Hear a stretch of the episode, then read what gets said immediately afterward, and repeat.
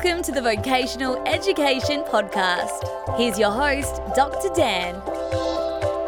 To successfully maintain registration, a registered training organisation is subject to very strict scrutiny and can be called upon at any time to justify its training and delivery methods. It's incumbent upon staff and RTO owners to ensure that their training programs are properly evaluated so that they meet the RTO standards. To start with, we have to plan and prepare the evaluation. We need to be clear about the purpose of the evaluation and what criteria will be used to determine the outcomes. This starts with the aim and the scope. The aim can include things like Is there a demand for this qualification?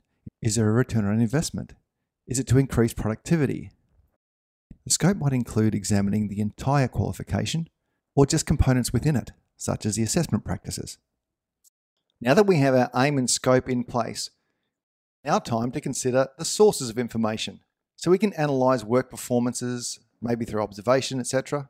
We can look at workplace productivity, feedback from employers, students, and maybe trainers, secondary research from government, industry skills bodies, and so on, even changes to legislation and other organisational documents. Now consider who needs to be involved. These are your stakeholders. They could be employers, training graduates, workplace supervisors, or other trainers and assessors. The evaluation can now be conducted like any project. Consider the roles and responsibilities of various team members, the constraints on the project like time and cost, assessment of project risks such as confidentiality and contingencies where serious breaches might be in place, and the ground rules for the project, things like communication, monitoring progress, assistance from other people, and so on. With the project plan prepared, and task roles and responsibilities allocated, the review process can begin. In the initial stages, this means gathering all relevant documents and information and collating the results. Consider the instruments you're going to use to evaluate the program. Things like surveys, questionnaires, direct examination of some of the student outcomes, diaries or logs, workplace observations, and so on. Here's an example of a typical evaluation checklist. So, finally, regardless of what is being reviewed. The RTO must always measure its performance against the Australian Skills Quality Authority requirements. The condition of registration is that these are upheld at all times.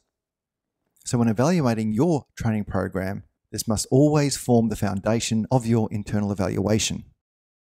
When documenting your findings, it's important to keep meticulous records of what is and is not compliant throughout the process there are some self audit documents available through ASQA, or you may be able to source something through a third party. The final part of the review process is the formal report on the findings of the evaluations undertaken. This report, then, should ideally form part of the organisation's continuous improvement program. It should include information on any breaches of compliance, as well as suggestions for their rectification.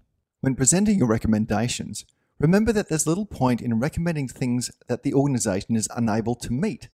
While compliance with ASQA standards is not negotiable, there are generally a number of methods that can be used to ensure that these standards are met. Your final evaluation report should therefore show realistic and achievable rectification recommendations. And once put in place, your training program won't only be compliant, but should meet the standards and expectations of the training organisation and its clients.